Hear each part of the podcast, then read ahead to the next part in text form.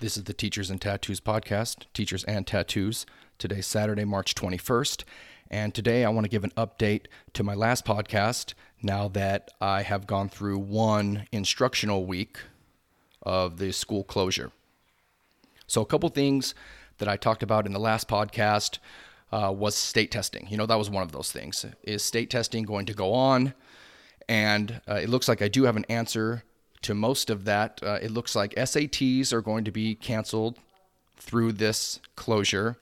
As far as the AP test, College Board says they got an outcry from students that they still wanted to take their AP exams. So they are adapting the way that the AP test, the AP exam, is taken.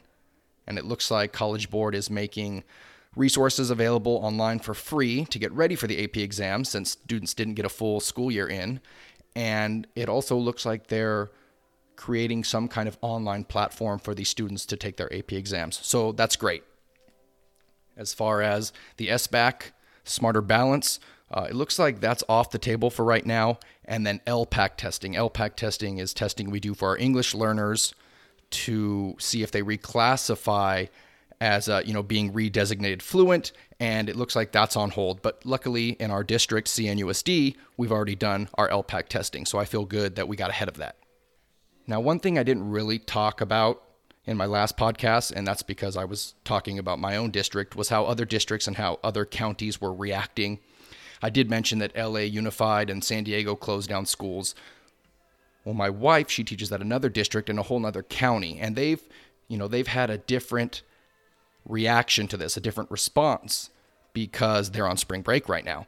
So for right now, teachers really don't have to do anything, but they are prepping teachers to have I think lessons, you know, something available if they need to do distance learning, if they need the students to make up that work online. Again, our district has not required that. Right now, any enrichment activity is voluntary. And then there's uh, the private sector. My nieces go to a private school down here in Riverside County, and I'm not saying they're all the same, but they kind of moved around their spring break and sent students home with a week of online activity to do with their parents. So different districts and different counties are having a different reaction to this. In my last podcast, I talked about uh, an announcement that the school closure would be extended from three weeks all the way through the end of April. And it looks like that's going to happen. So this, you know, this raises a lot of questions. Are they going to cancel prom and graduation, things that happen later in the year. Uh, what about spring sports? So I reached out to an administrator at our site, and he told me that the CIF commissioners, although they met earlier this week, have not decided what to do about the spring championships as of yet. But if you know uh, my my admin had to guess, they'd probably cancel it. You know the students have been off for six weeks. We only have four weeks of school left when they get back, but who knows? That's up in the air.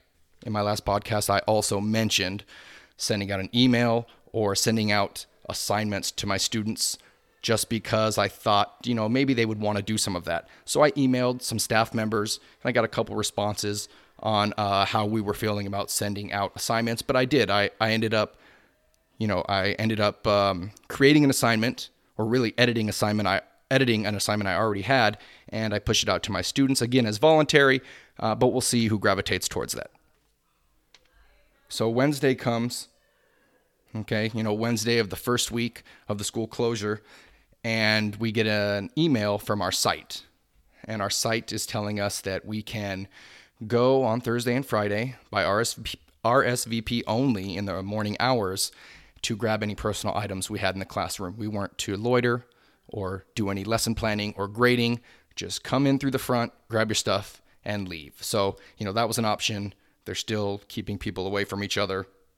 So, but I didn't RSVP. I really don't have any reason to go on to campus to get anything. So then Thursday comes, and the governor has announced uh, a stay at home order in California. And so we get another email about that site visit that you had to RSVP for, and it's canceled for Friday. So even if you wanted to go on Friday and get an item, uh, you couldn't do it. So that got canceled. Which brings us to Friday. We get another email. Uh, again, the district and the teachers union have been great uh, as far as keeping us in the loop. So we get a tech survey. That's what I would call it.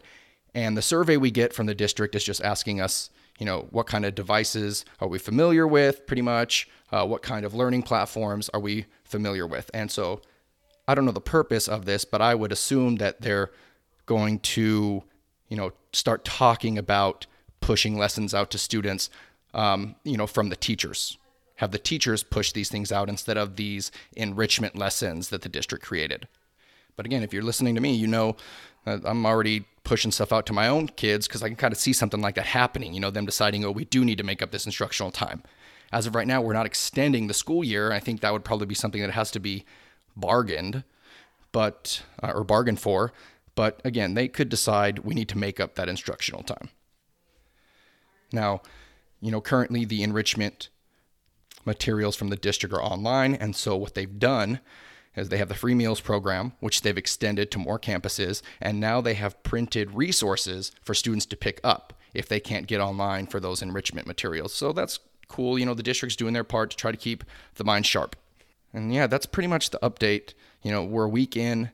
Uh, you know, there's been an extension of the closure. Originally, we were told three weeks. The district still maintains that we don't have to push out any voluntary work to the students, although, again, some of us are doing that. The district is gauging how comfortable we are working with technology. So something is coming. State testing, some of it's been canceled, some of it's still going on, just in an adaptive uh, form, in an adapted form. So, yeah, the next update I'll have, uh, I actually pushed a survey out to my students to see kind of like what's been going on with them uh, so far, a week into the closure. And I also invited some of them maybe to jump on a podcast. So I might have a, a class podcast starting up here but again, if I if I do, I'll let anyone know here that's listening. Thanks for listening. See you later.